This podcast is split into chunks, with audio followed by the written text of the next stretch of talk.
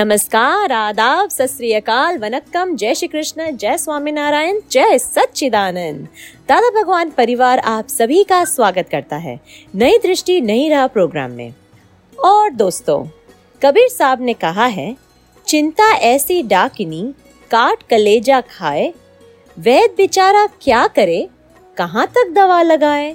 जी हाँ दोस्तों, आज हम बात कर रहे हैं चिंता के बारे में, वरी के बारे में और उससे पैदा होती स्ट्रेस के बारे में। कहते हैं, चिंता एक प्रगट अग्नि है, निरंतर जलाती रहती है। रात को सोने भी नहीं देती और कितने ही रोगों को आमंत्रित करती है।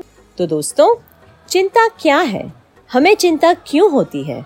कौन करवाता है ये चिंता? क्या चिंता एक भ्रांति ही है या फिर हमारा अज्ञान? चलिए जानते हैं हमारे आत्मज्ञानी से इन सारे प्रश्नों के उत्तर। जीवन मृत्यु हमारे हाथ में नहीं है, मृत्यु तो कभी ना कभी आएगी। तो हमें ये किसी चिंता रहती है कि हम चले गए तो उसके बाद फैमिली की संभाल कौन लेगा फैमिली का क्या होगा? तो ऐसी चिंता या ऐसे विचार कभी आते हैं तो ये कैसे दूर किए जा सकते हैं? क्योंकि फैमिली डिपेंडेंट होता है। ना मगर चिंता करने से क्या फ़ायदा मिलेगा? उसके बदले प्रार्थना करो सुविधा हो सके तो व्यवहार में सुविधा करो सब, पैसे की और सब। और मुख्य चीज़ क्या है कि ये हम मानते हैं कि मैं चले जाऊँगा, ये लोग रह जाएँगे। ये लोग रह, चले जा गए और मैं रह गया तो। तो ये चिंता भविष्य का एक सेकंड के बाद में सोचने जैसा ही नहीं है। वर्तमान सुधारो।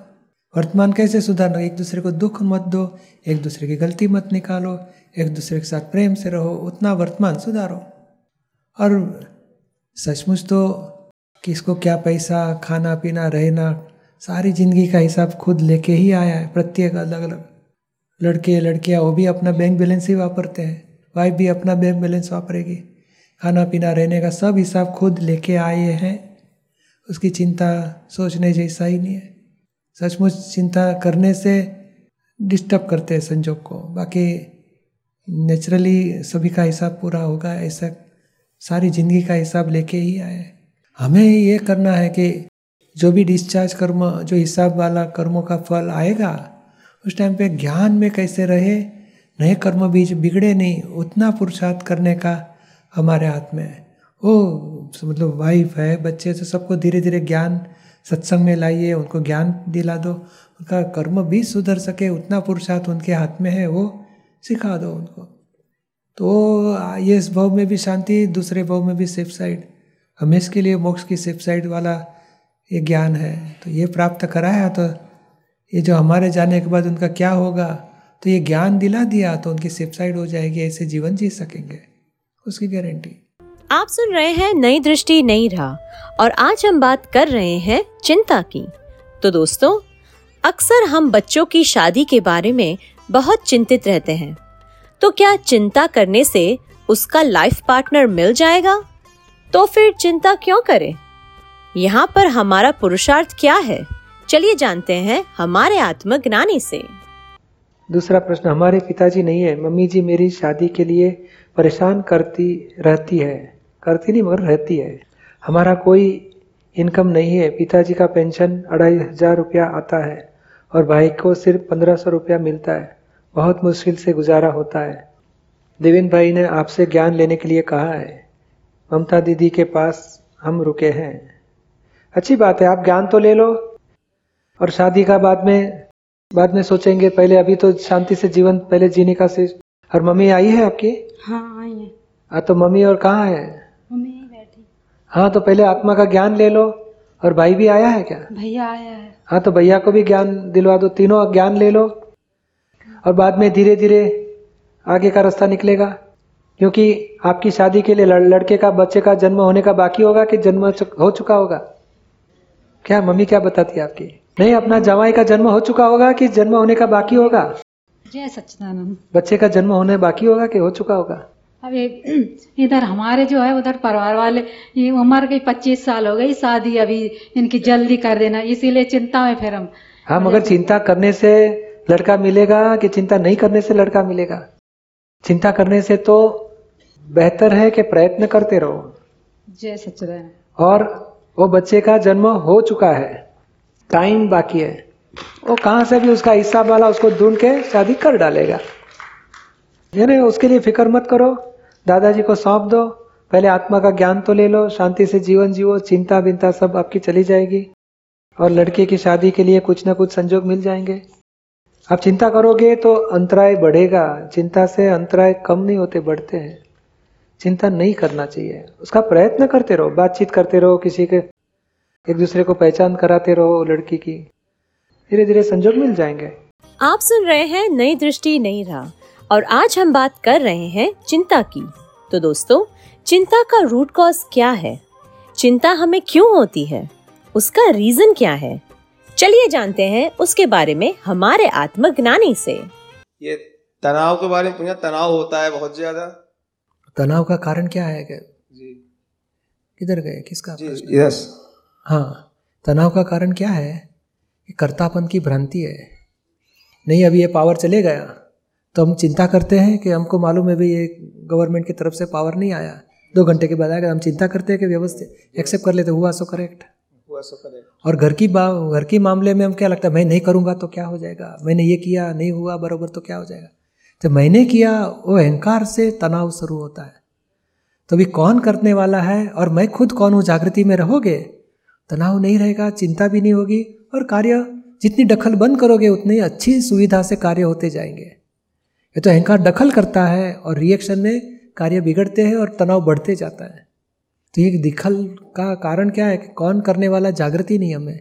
ये ज्ञान से वो जागृति मिलती है कि मैं तो शुद्धात्मा हूँ और ये संजीव का संजोग सब चलाते हैं। और संजोग की सत्ता है, पर सत्ता है, दूसरे की सत्ता है, गवर्नमेंट की, उसके हम दखल नहीं करते।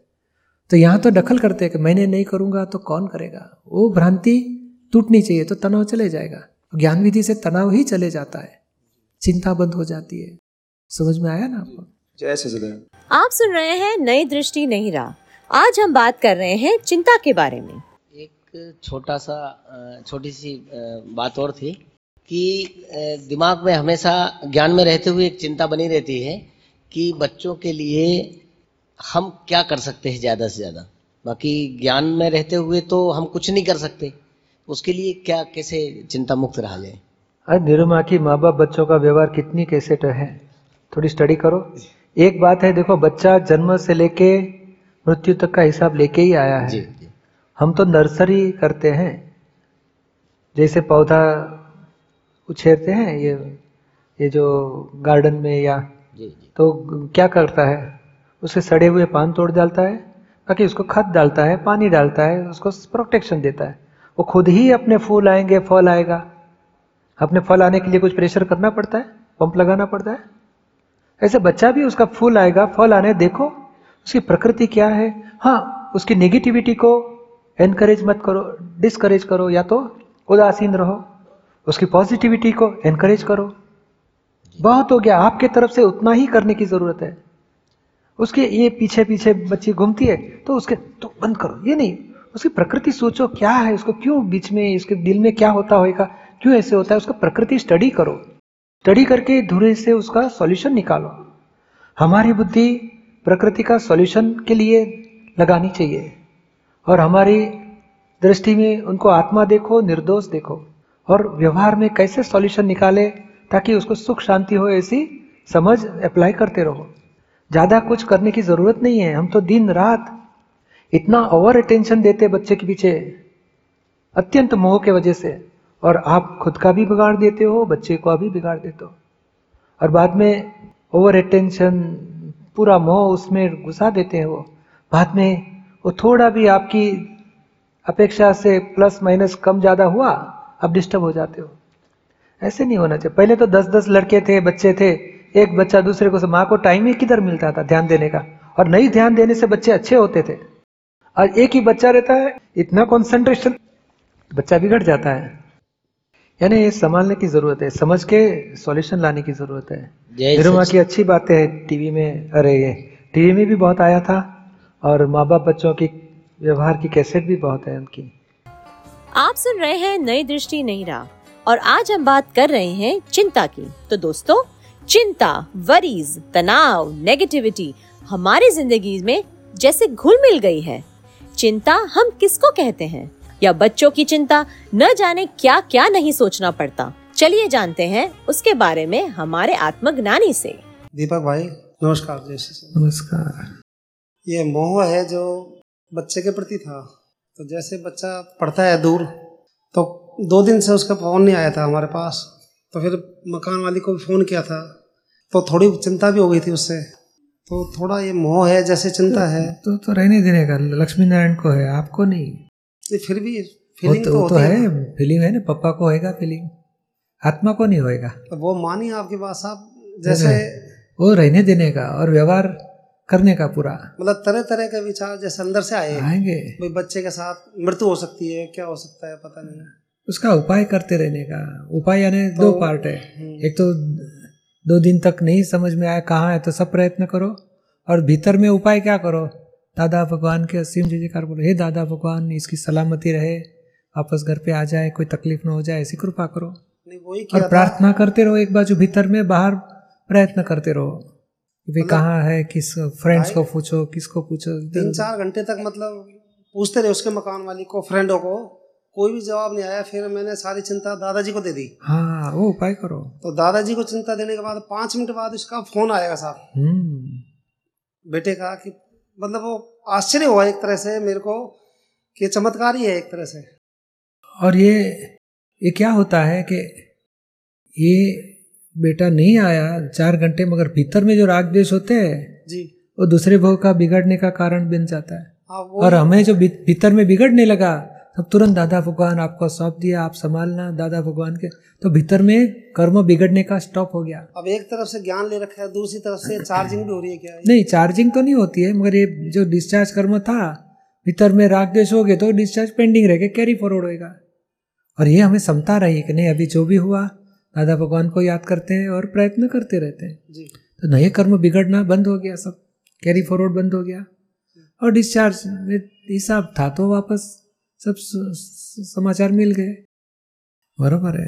जैसे तो यही समझना है कि भाई कर्म का फल तो आके रहेगा मगर भीतर में राग द्वेष न बने और संभाव रहे तो बहुत बड़ा पुरुषार्थ बोला राग देश तो नहीं मोह बहुत ज़बरदस्त हो। गया उसके साथ। हुआ मगर वो भी डिस्चार्ज मोह था फल देखे जाने वाला ये मोक्ष में रुकावट नहीं है नहीं नहीं ये बलदेव का मोह है। क्या नाम है आपका? लक्ष्मी नारायण का मोह था। आपका नहीं ये इसको चारित्र मोह बोला जाता है। कभी गुस्सा भी आ जाएगा कभी समझाएँगे वो भी सब चारित्र मोह यानी डिस्चार्ज मोह है। और डिस्चार्ज मोह किस कैसे बोला जाएगा? क्योंकि पूरा होने के पहले ही भीतर में पश्चाताप चालू हो जाता है गलती होगी ऐसे नहीं होनी चाहिए। तो ये डिस्चार्ज होके फल तो दे के ही रहेगा।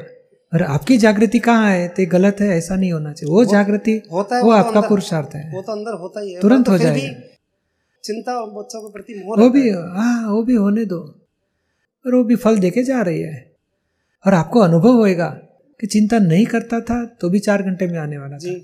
चिंता किया तो भी चार घंटे में तो नहीं करने के बाद में भी वो तो आएगा ही तो हमने गलती किया ऐसे चिंता गलत हुई चिंता हो गई वो भी गलत हुआ ऐसे आपको जागृति रहेगी। और चिंता किसको होती है? लक्ष्मी नारायण को होती है। वो भी जागृति रहेगी आप आपकी। ऐसी कृपा हो बस जो मतलब इसमें ज्ञान में रहे। हाँ। आप सुन रहे हैं नई दृष्टि नई राह। जो सुलझाता है ज़िंदगी के हर एक सवाल को। तो दोस्तों दादाजी कहते हैं कि चिंता करना वह गुनाह कहलाता है। व्यवस्थित शक्ति जगत चलाती है और मैं ही करता हूँ इस भ्रांति के अहंकार से चिंता होती है। ज्ञान के बाद जगत व्यवस्थित शक्ति चलाती है, उसकी सच्ची समझ मिलने से चिंता छूट जाती है। तो दोस्तों, ऐसे ही व्यवहारू और आध्यात्मिक सोल्यूशन पाने के लिए सुनना ना भूलें। नई दृष्टि, नई राह। अधिक जानकारी के लिए लॉग ऑन करें Hindi dot Dada Bhagwan dot O R G या फिर ईमेल करें Dada on radio at U S dot Dada Bhagwan dot O R G या फिर फ़ोन लगाइए one eight seven seven five zero five three two three two extension twenty three या फिर Dada Bhagwan foundation YouTube channel को subscribe करें। आज के लिए हमें दे इजाज़त, कल फिर मुलाकात होगी। तब तक के लिए स्टे वरी फ्री जय सच्चिदानंद।